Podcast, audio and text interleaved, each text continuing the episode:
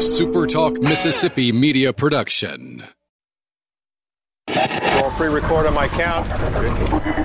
Seven, six, five, four, three, two. Roll A, fade up on A.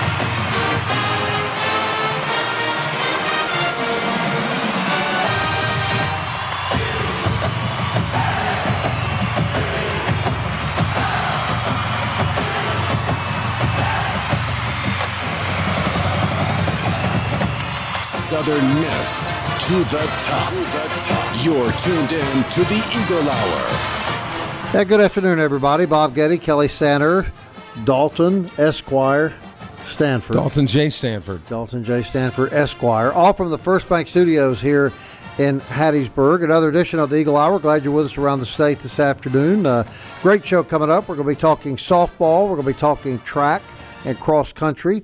Also, some baseball news uh, regarding Matt Wallner and J.C. Keys.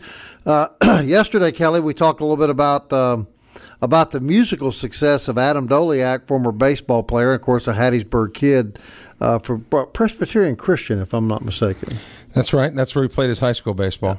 Well, Adam's going to be on the show Thursday at 1 o'clock. So we're going to get him to sing for us and talk about baseball and all sorts of cool Yes, stuff. but we had to go through his management agency, you know, to get to him. We, you know, when, when you get to be a big time like Adam, you know, there's a A management Yeah, agency, yes. correct. They they won't they don't let any you know and, and pro baseball players whoever it's like they can't do anything for themselves anymore. They have to go through management. You know, check Right. with my my agent, my There you manager. Do you have an agent? Heck no. Do you have He's an- Kelly Sanders. And you know you know the the actor Bill Murray, Right. You know from Saturday Night Live. Do you know he still handles all of his own stuff? And he's pretty successful. Yeah, he, I mean he makes his own bookings, negotiates his own deals. You know. Right.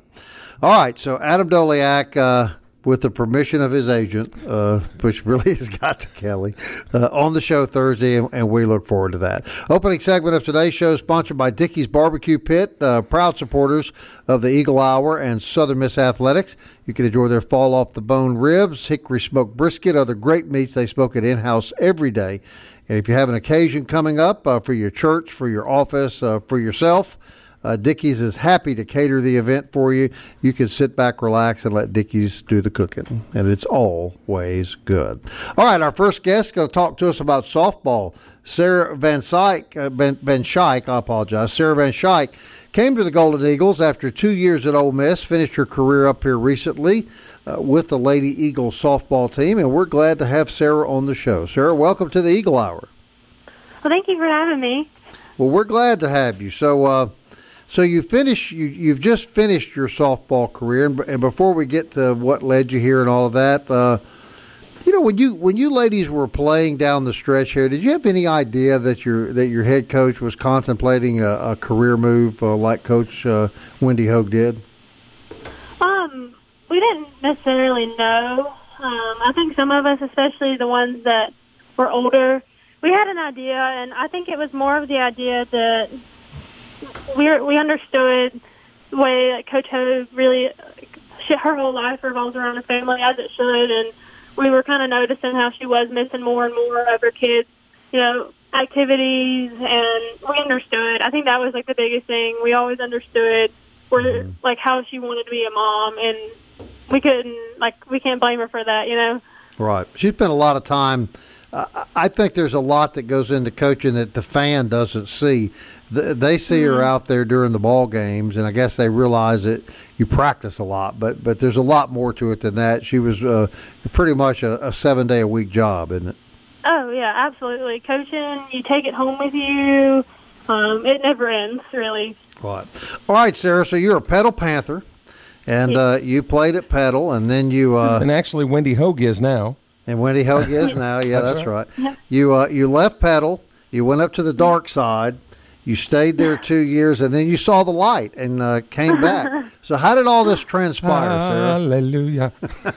um, well, I, I went to Ole Miss. Um, it was a really great opportunity, and I don't necessarily I don't regret going by any means. Um, I made a lot of great friends up there, um, but I did get up there, and I found myself to be pretty unhappy. I felt like I was in the wrong place, and it wasn't. It didn't really have much to do with um, like the girls I play with by any means. Uh, I I'm still really good friends with all of them.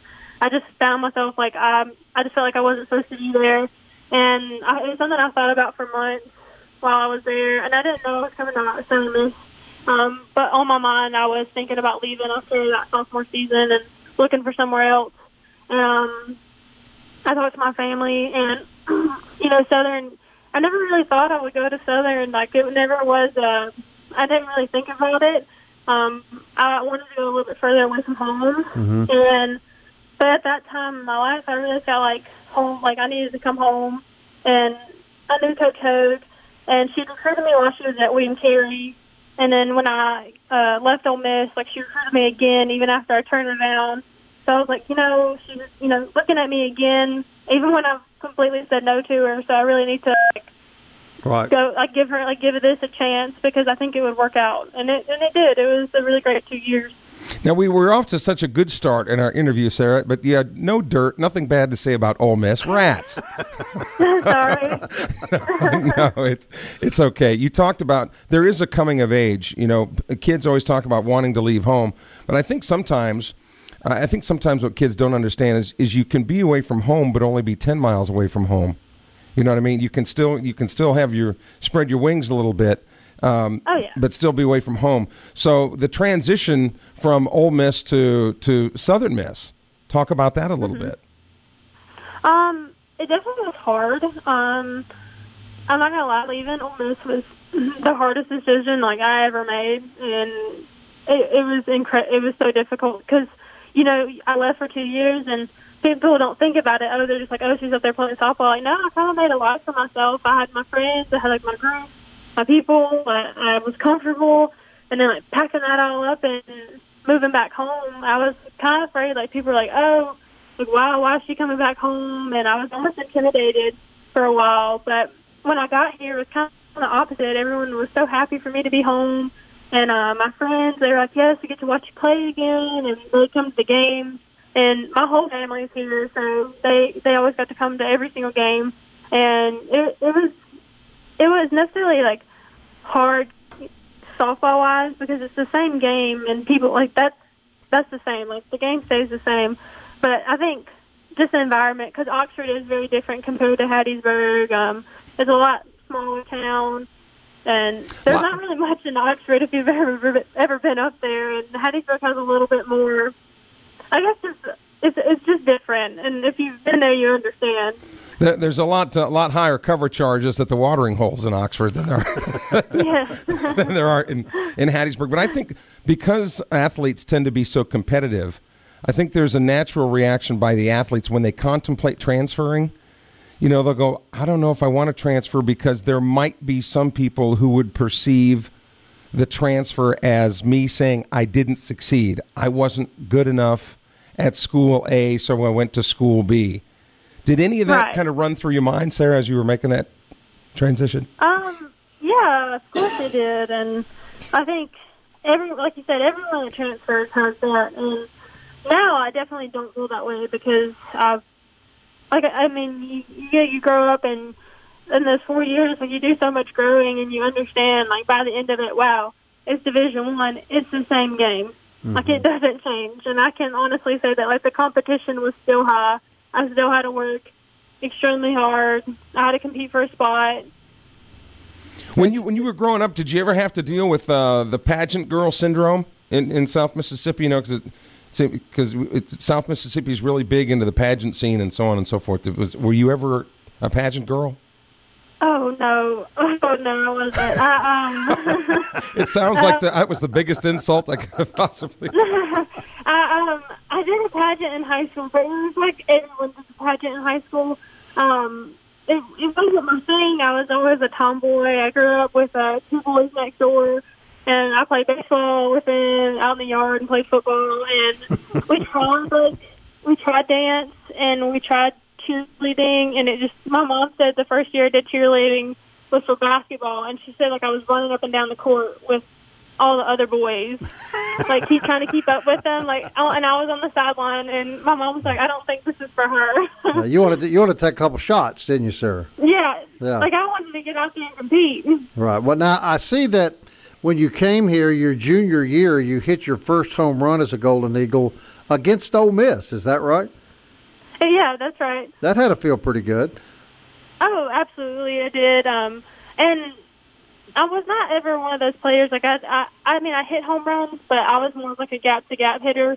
Mm-hmm. And I never even thought when I got up to the plate, like hit it over the fence because that just wasn't my game. I hit more like singles and doubles, and um, it, it felt really good because I don't. Of course, it always felt good to hit it against like the team, and it was funny because uh, one of my teammates she said something to me. She plays shortstop, Paige McKinney, and like she like made a joke, and I like turned my head and like laughed over to, at her, and everyone thought I was like you mean. I was like, no, it's not like that. Now, when you, you we talked about you you prepped at Petal High School, which had a very strong slow pitch girls softball program. Did you play both in high school?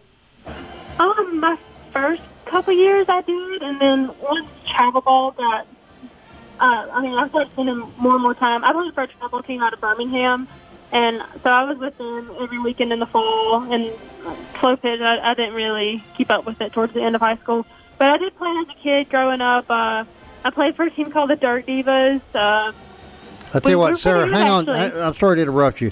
Hang on just a second. We're about to hit a hard commercial break. We're going to hold you Okay. over, okay? About a three minute right. break, and we'll be back with more questions. Is that good?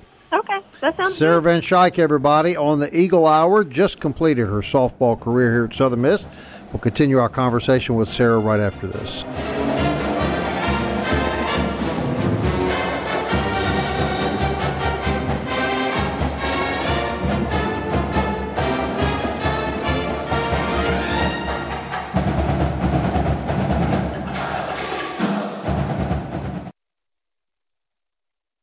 You're tuned in to the Eagle Hour. The Eagle Hour. Southern Miss to the top.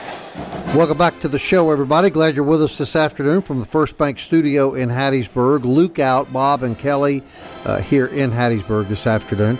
We're talking to to uh, Sarah Van Schaik, a softball player for the Golden Eagles. This segment sponsored by Campus Bookmart and campusbookmart.net. We say it every day. Great selection of Southern Miss apparel. New stuff coming in just about every week. Textbooks, of course, you can buy, sell, rent, do everything you need to do with your textbooks. But more importantly, if you're just looking for some great Southern Miss swag, you can always visit them on Hardy Street or go to campusbookmart.net. All right, Sarah, I want to get back to a, to something Kelly kind of raised before the break, and that was slow pitch versus fast pitch softball. We're a lot older than you. Back when, when my daughter was playing softball, she played a lot of travel slow pitch softball, really all over many parts of the country. Played junior college slow pitch softball for a couple of years. And one thing that we always observed about slow pitch softball was it everybody on the field had to be pretty athletic at you know at the travel level because you're lobbing balls up there. They're gonna and hit it. People are slamming, Right. slamming softballs at you, right? So Mm-hmm. I know fast pitch is a different game. Did you enjoy slow pitch, and and how how would you compare the two sports? Um, yeah, I played slow pitch growing up, and I mean it was fun. And defensively, I don't think there's much difference. Like you said, like they're going to hit the ball. Um, the field's a lot bigger. I think the mindset of fast pitch is what separates the two. And of course, it's a smaller field. It's super fast paced. Um, that's the biggest comparison to baseball too. Is that softball's a lot faster paced. Yeah. And Well, you, Uh, you know, and I noticed too. Every time I come to a to a softball game, I'm struck by the size of the field. It does seem Hmm. like a very compact area that a lot of stuff is going on inside of it. Am I correct about that? no, you're right. Yeah. In a way, Kelly, sort of like when you look at arena football compared to outdoor football, the playing area is so compressed that really strikes you. Yeah, but you know, you were talking about the comparison between slow pitch and fast pitch. Boy, you talk about though in the fast pitch game, the pitcher being at a premium. Right. You know, if you're a That's fast right. pitch pitcher and you're good, but you can pretty much write your own money. You know, print Right. your own money. pitcher catcher. Mm-hmm. And I know, Sarah, you've you've done a good bit of catching in your career. In many Yes. ways, it is a pitcher catcher game, is it not? Yeah, and I think in the past couple of years we've seen hitters get a lot better. Mm-hmm. Um, but you you still have pitchers that can go out and shut someone out for seven innings, and that's pretty impressive. Right. So you're experiencing now what I guess every athlete at some point experiences, and that is that you you go home and you realize that your eligibility is gone. Correct? You've you've, you've Yes. played your time. How hard is that? What what goes through your mind? Um, it's, it definitely hit me. I was like one of the ones that hit me immediately. Even like when, when like we ended our last game, and I think it it doesn't define me like my sport doesn't um, by any means. And I think it's so the only the biggest issue is you don't have a team anymore. I've been surrounded by 22 girls my whole life, and um, it was kind of automatic. You know, 22 best friends and sisters, and I don't have that anymore. So it's an and adjustment, com- right? and competition, yeah. right. It's I'm sorry, an what? adjustment. It's an adjustment for you. Oh yeah, absolutely. So what's the dream job now, Sarah, going forward? Um, the dream job is well, right now I want to finish school. I still have one more year in my bachelor's degree, and then go get my master's. And I really want to be a sports dietitian, and hopefully one day be a professor and do some research and teach. There you go. I think I'd want to be a dietitian for a football team because you They eat a yeah, lot. you just don't. you just said just eat everything, guys. Just eat everything. All right, Sarah. We appreciate your time. You gave us one of the best images we've had all week, and that is a cheerleader at a high school basketball game running up and down the floor with the basketball team. That's that's a good one, Sarah. well, thank y'all for having me. Hey, it's our pleasure, and uh, we wish you nothing but the best of luck, dear. Thank you. All right, Sarah Van Syke, Schaik, everybody, uh, just finished her career. It's got to be an adjustment for those kids. That's an interesting last name too. Van Van Schaik. Van is Dutch, Right. Okay, and Schaik is very German. The way that the way that that is Right. spelled. So Sarah Van Schaik. yeah, spelled S H what A I K S C H S C H A I K. All right, a little baseball news. Uh, J.C. Keys uh, has inked his contract uh, with the Cincinnati Reds. Uh, he, of course, appeared in 63 career games as a Golden Eagle. He begins his professional career at the rookie level Greeneville, Tennessee Reds of the Appalachian League. And as I recall, Kelly, when we talked to him uh, a couple of weeks ago, he mentioned Tennessee. He was a little concerned he was going to get sent to South Dakota. I got the impression JC did not want to go to South Dakota. But you know what? South Dakota this time of year, look, he can look at the the really bad side if he got sent to South Dakota in uh, you know January or February. But baseball being a summer sport, it probably would have been tolerable. But Tennessee, from a geographic standpoint, obviously a lot of people here could go see him play if they wanted to. All right, so he's with the Greeneville Reds of the Appalachian League. The Reds begin their play tonight as they host the Kingsport Mets. And obviously, that would be a franchise of the New York Mets. And Kingsport also in Tennessee, so I'm sure all those teams are pretty close together. Matt Wallner signs his contract with the Minnesota Twins organization. It's about time. He owes me two hundred thousand bucks. Yeah. So He has been assigned to the rookie level Elizabethtown, Tennessee Twins of the Appalachian League. Well, they could bump heads they, here, they couldn't they? could. Keys might be throwing against Wallner in the Yeah, future. and they begin their season Tuesday on June 18th. No, no details of any of the contracts released. If you were going to guess, Wallner's the 39th pick in the draft. well, I, no, I was hearing, I was hearing one point eight million. Is that what you heard? That yeah, that's kind of what I, I heard. But but understand that was nothing official. I was just you know, that's just what That's I heard. like an average year for you in the insurance business, isn't it? oh gosh, yes. You know, yeah, right. All right, so size these two kids up. Let's start with J.C. Keys. Here's a kid, played all of his ball right here in, in the community of Hattiesburg. Uh, 92, 93 mile an hour fastball. The night he pitched against Ole Miss so well, in all honesty, Kelly, it wasn't fastballs. It was it was off speed pitches, and he's got a tremendous curveball. And he kept Ole Miss off balance with off speed and curveballs. Can you do that at the professional level? Obviously, the Cincinnati Reds thought so, and they thought so early in his career. A lot of teams early in his career said that that the curveball. Of course, when you get up to the major league level, you can be throwing at 98. Those guys are going to hit a fastball, Right. If there's no movement on it, right? So they said from from the get go that his uh, breaking ball had big league stuff. The thing you like, the thing I love to see about J.C. Keys, and he'll be the first one. You know, he was on the show and we were talking about it a little bit. He's not your prototypical 6'5", 235 pound pitcher. He might he might go 5'11", maybe. You know, that would be stretching it. And maybe 170 pounds. So he's not one of those really big guys, but the living proof that if you work, develop your stuff, you know, spot your pitches, you'll get that chance. And he's a great kid. You have to really be rooting for him, don't you? Don't you think? He's very respectful to me, and who else, who does that? I don't know of anybody. other than, and what does JC stand for? We Joseph Charles. Joseph Charles, which he was just stunned when you brought that up on the air. There, our, our crack research staff always comes up with the good stuff here on the show. Hey, so well, you're saying movement's more important than speed? well, speed is part of the movement. But I'm just saying, if you're just going to rear back and throw a flat fastball down the middle, it could be 100 and those guys are going to crush it. Yeah. You know, so you, it's all about deception. I mean, one of the best pitchers of all time, and nobody will argue this, was Greg Maddux, mm-hmm. right, with the Atlanta Braves. Maddux threw in the in the mid, low to mid 80s. Mm-hmm. So when people get all wrapped up in velo, but but the thing about Maddox is he could move it in and out. He could high, low, where wherever you told him to throw it, he could put it right on the money and at different speeds. And that's the key to being an effective pitcher as opposed to a thrower. Now, obviously, Matt Wallner goes much higher in the draft. He comes into the league as a hitter. I watched a little professional baseball last night after the World Series game, and uh, boy, Kelly, I you know, I hope he does very well. Don't misunderstand.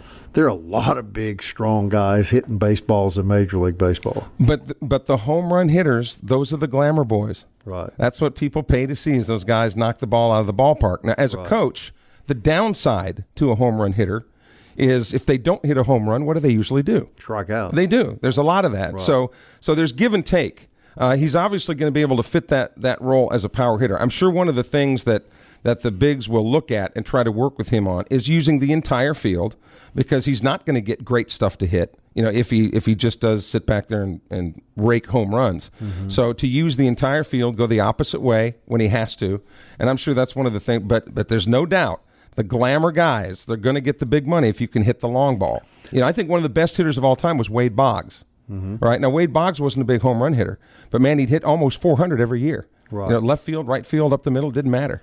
How do you how do you evaluate the difference in pitching a kid like Wallner's going to see? How, how much better is the pitching going to be uh, in the leagues that he's about to go into now? Well, to kind of to kind of go back on what we just talked about, you're going to see pitchers now who where pitching is an art form. They study, they know your tendencies, they know your your nuances, they know where your weaknesses are. They'll try to exploit your weaknesses, and usually at that level, if they're worth their weight in salt, they're going to put it right where they want to put it. So Matt needs to be able to recognize what his weaknesses are, you know, if, if he has any, Right, right, right. and get better at those because that's what they're going to attack. All right, coming up, we're going to be talking about cross country running, and that, that's right in Kelly's wheelhouse the 5K, the 6K. Oh, there's there's nothing I enjoy more than being at a cross country meet, sitting there watching them run. So Victoria Hoppy is going to be our next guest, and she and Kelly have a lot in common. We'll explore all of that when we come back.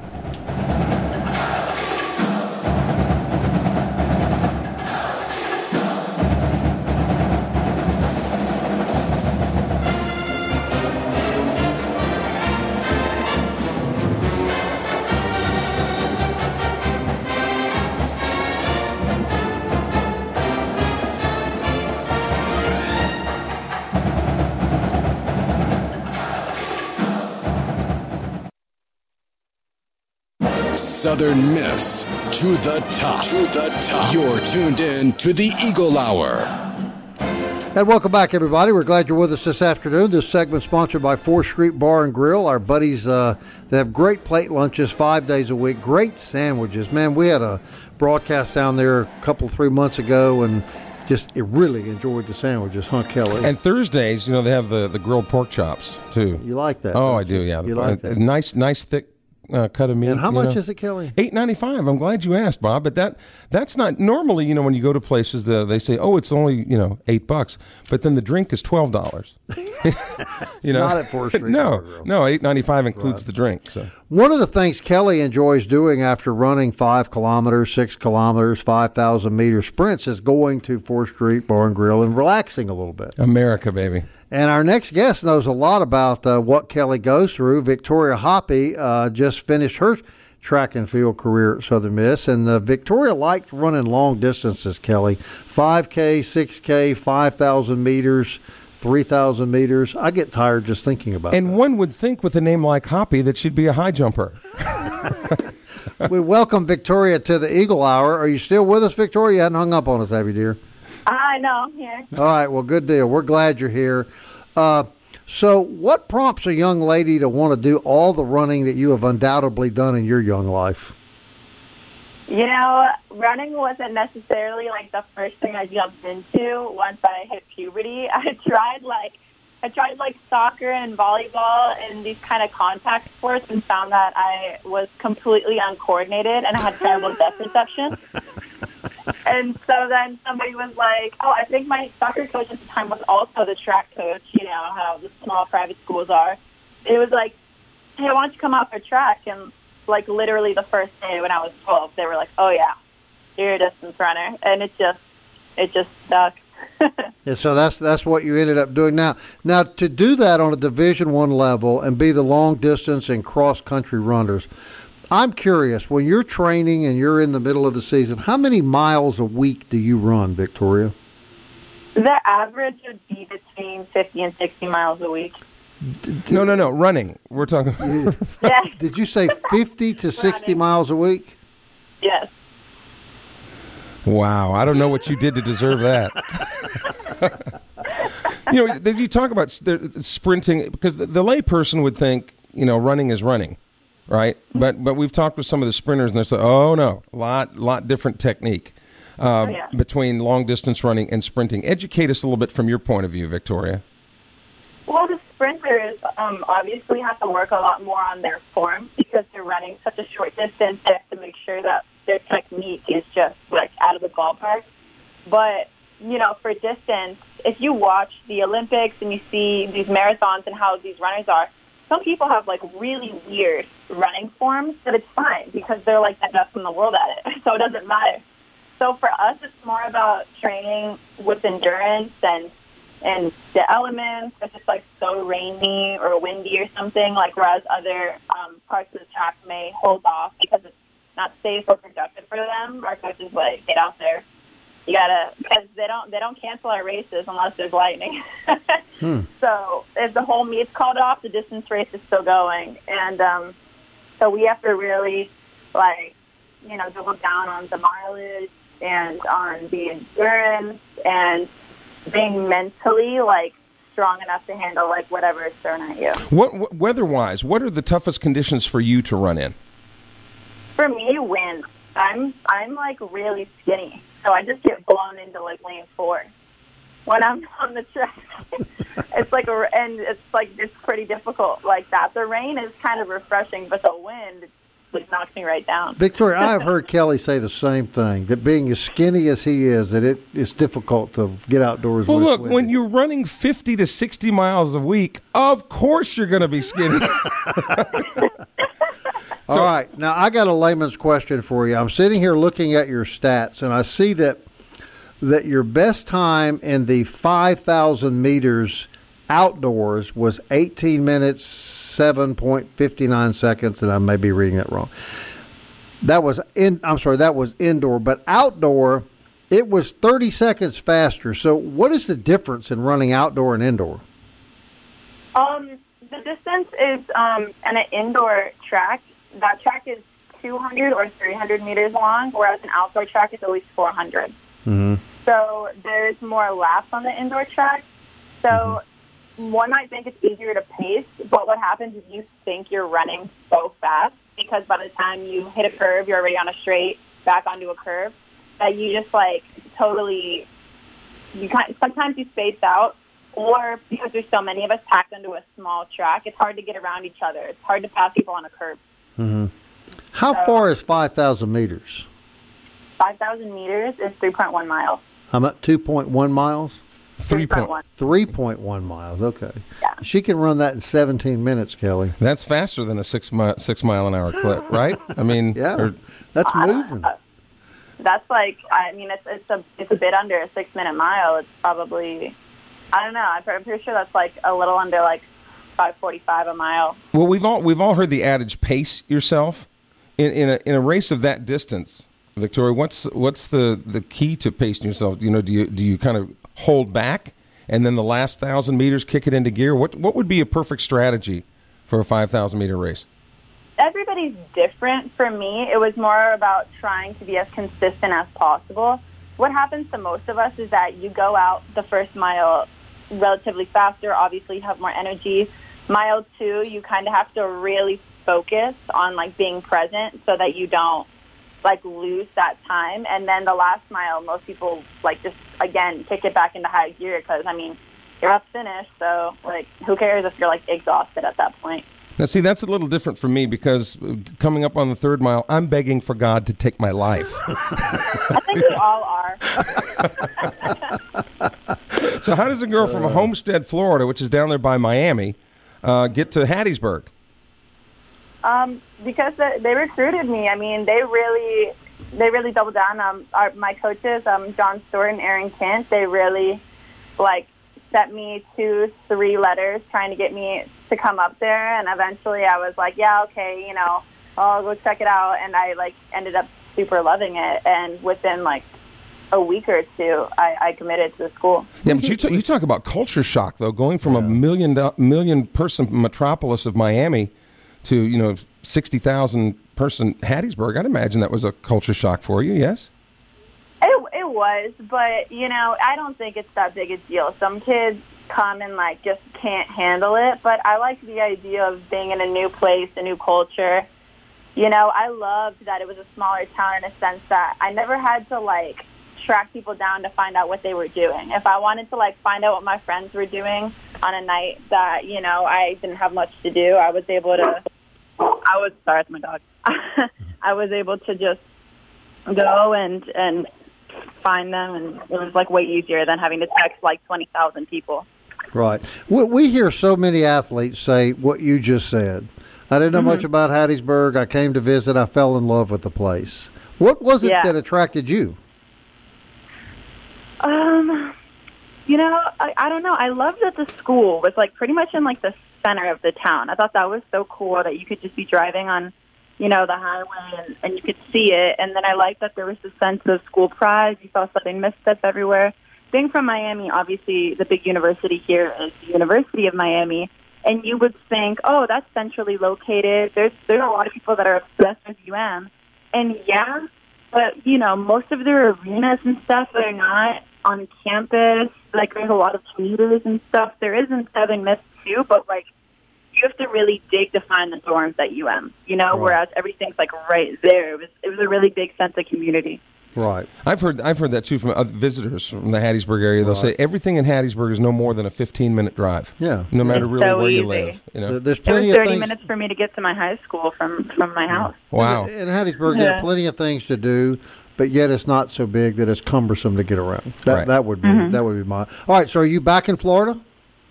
Yes, I moved back to Florida. I'm back at home, job searching. You know, the typical fun post grad stuff. Uh, so what's what's what's in the plans for you now? I'm looking. I'm looking at jobs in the hospitality field. I'm looking around all of the really nice hotels and resorts and event venues in Miami, and just Yeah. yeah, trying to get my way in somewhere. It's exciting. It's like Ought to, ought to be plenty of fine. those, right? Ought to be plenty of those down there. Yeah, yeah, there is. It's just, there's a lot of hotels and stuff. The biggest thing I've run into is um, being Miami. They really want you to be bilingual. Mm-hmm. and like I understand and read Spanish, but I'm not necessarily quick enough to have like a fast-paced conversation. Right. So, So- I just downloaded the Duolingo app, and I'm like working on it. So so so being able to speak German would not be that big of a plus, I guess. I mean, I guess being able to speak anything other than English would be a plus because there's so many different nationalities here. Right. But I am working on it, and that's what counts. Are you back at your parents' house?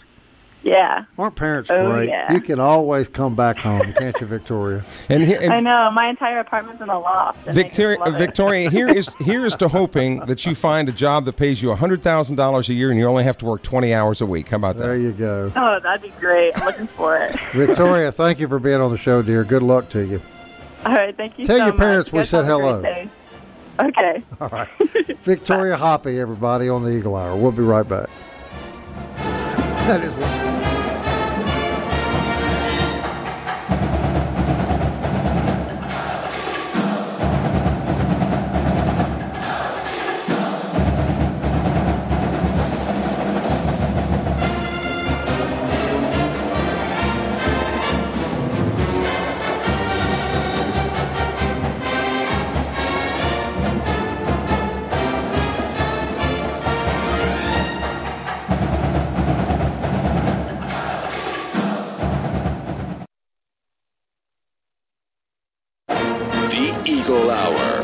Southern Miss to the top.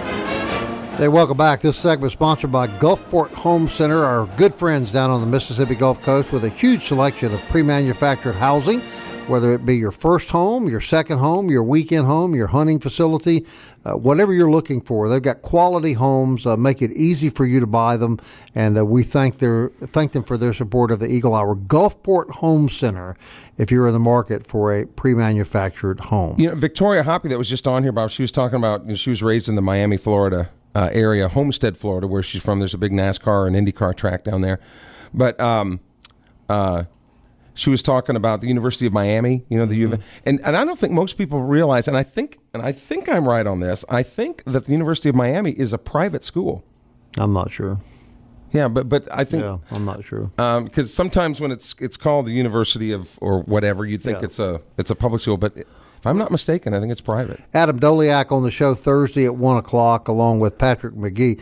You know, th- this show's been different in a lot of ways, Kelly. And one of the things we've always done is we've always made sure that we talk to kids that play in, and I don't know how to describe these sports, not the glamour sports, not football, baseball, basketball, Fringe. fringe sports. But then you have a show like today, and you've got Sarah Van Schaik and Victoria Hoppy. And how delightful was it talking to those two kids? I mean, they're just so much fun to talk to. and they reach they reach a, a maturity level, if you will. All all kids obviously do at some point, where they have the ability to appreciate what they have. Right. Because lots of times you hear people say, "Oh, I want to get out of Hattiesburg," and I get that, but it's not necessarily Hattiesburg. It could be, "I want to get out of Toledo," or "Want I want to get out of Des Moines." But after they're gone a little while, "You know what? Looking back It on wasn't so bad, was it? it, it really, It really wasn't. So Sarah comes home. Victoria goes back home and moves right back in with the parents. And you know they're going, Yes, Victoria, you can come back home, but find a job. You got to find a job. and that sorry boyfriend of yours has got to has got to go. So we will continue to do this on this show because we just enjoy talking to these kids. And you know, you've been with me a lot in the last couple of weeks. We've had some pretty delightful conversations with track and field athletes, softball players, And you know, kind of, kind of uh, rewinding toward the, the spring sports. But you know, Bob, before you blink, with the the uh, the football team is going to report, the marching band, the pride of you know, the pride is mm-hmm. going to be mm-hmm. back on campus. The Dixie Darlings, all of the, the cheerleaders, the mascots, everybody in the support roles that they have for football season. I'm telling you, before you blink, it'll be here. It's amazing It's how it always an exciting time of the year too, when you get a little bit of fall in the air and you can hear the band practicing out on the field in the afternoon. That's always pretty cool. And the football team, you know, kind of reports there, I guess, a couple of weeks before the first game. But the, the band is out there long before that. Right. You know, going over choreography and, and picking out show music and things like that. So won't be long. All right, Kelly. Here's a serious question. What do you? What would you say to Southern Miss fans who say, and I think there are these people. Yeah, football. Football's coming back, and, and yeah, I'm yeah, I'll I'll go, but it's just not like it used to be. It's all about managing expectations. Okay. In any relationship, in this case being a fan team relationship, or if you're husband and wife, whatever, relationships are going to evolve. They're going to change mm-hmm. because the people involved change. Mm-hmm. It's natural. So if you understand that it's not going to be the way it used to be, it doesn't mean you can't enjoy it the way it is and accept it for what it is. Mm-hmm. And it's probably going to evolve again in another 10 or 15 years when the rest of the schools get sick of the Power Five domination and they decide to break off and do mm-hmm. their own thing. You see that day coming? It has to because it's all about the bottom line, and you can only kick the guys around so long before they band together and say, "We're not." Like Peter Finch in Network goes to the window. I'm sick and tired of it, and I'm not going to do it anymore. Right, You know. right, So I, I just think, from a bottom line financial standpoint, the smaller schools will have to to bind together and say, "We're done." and particularly in football, the gap gets so wide that you you realize that 20 years ago, 15 years ago, when you and I would go to Tuscaloosa with every expectation that Southern Miss could win that football game, those days in college football are very very rare now. And you point football for sure, but even look at baseball. How many of the and again, good good for them that the SEC has this figured out.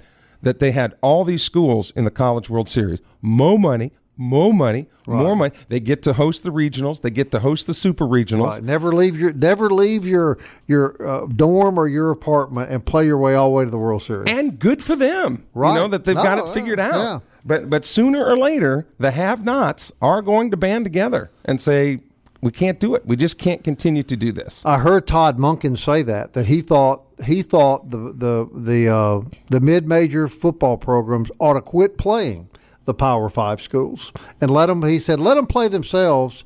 Let them play with each other all year long, and when they get used to those six and six records as opposed to those nine and three records, then maybe they'll want to share some of the money But but why don't they at this point? Why don't the mid majors? because they keep they keep, they need the money. It's the bottom line. It's an endless cycle. money walks, and you know, or no, money talks, and you Power know what Five walks. gets richer. The mid majors struggle more and more and more. And like I said, at some point, the buck's going to stop somewhere, literally and figuratively. All right, are you here tomorrow? No, I'm off tomorrow, but I'll be back Thursday and Friday. Thursday. Okay, we'll look forward to that. Yeah, We'll be- Adam. Adam will be here Thursday, right? He'll Adam be here Doleac. Thursday at one o'clock. Adam Doleac. Now you can hear him every night on the College World Series, and uh, we're looking forward to talking to Adam. We'll be back tomorrow at one. Everybody. Until then, Southern Miss. to the top. Time